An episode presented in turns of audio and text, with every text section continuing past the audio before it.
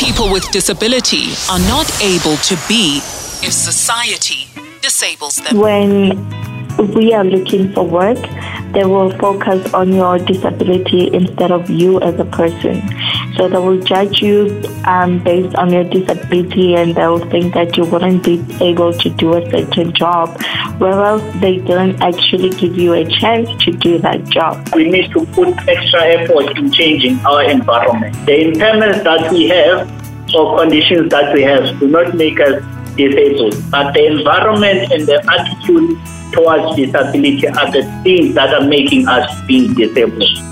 People with disability are not able to be if society disables them.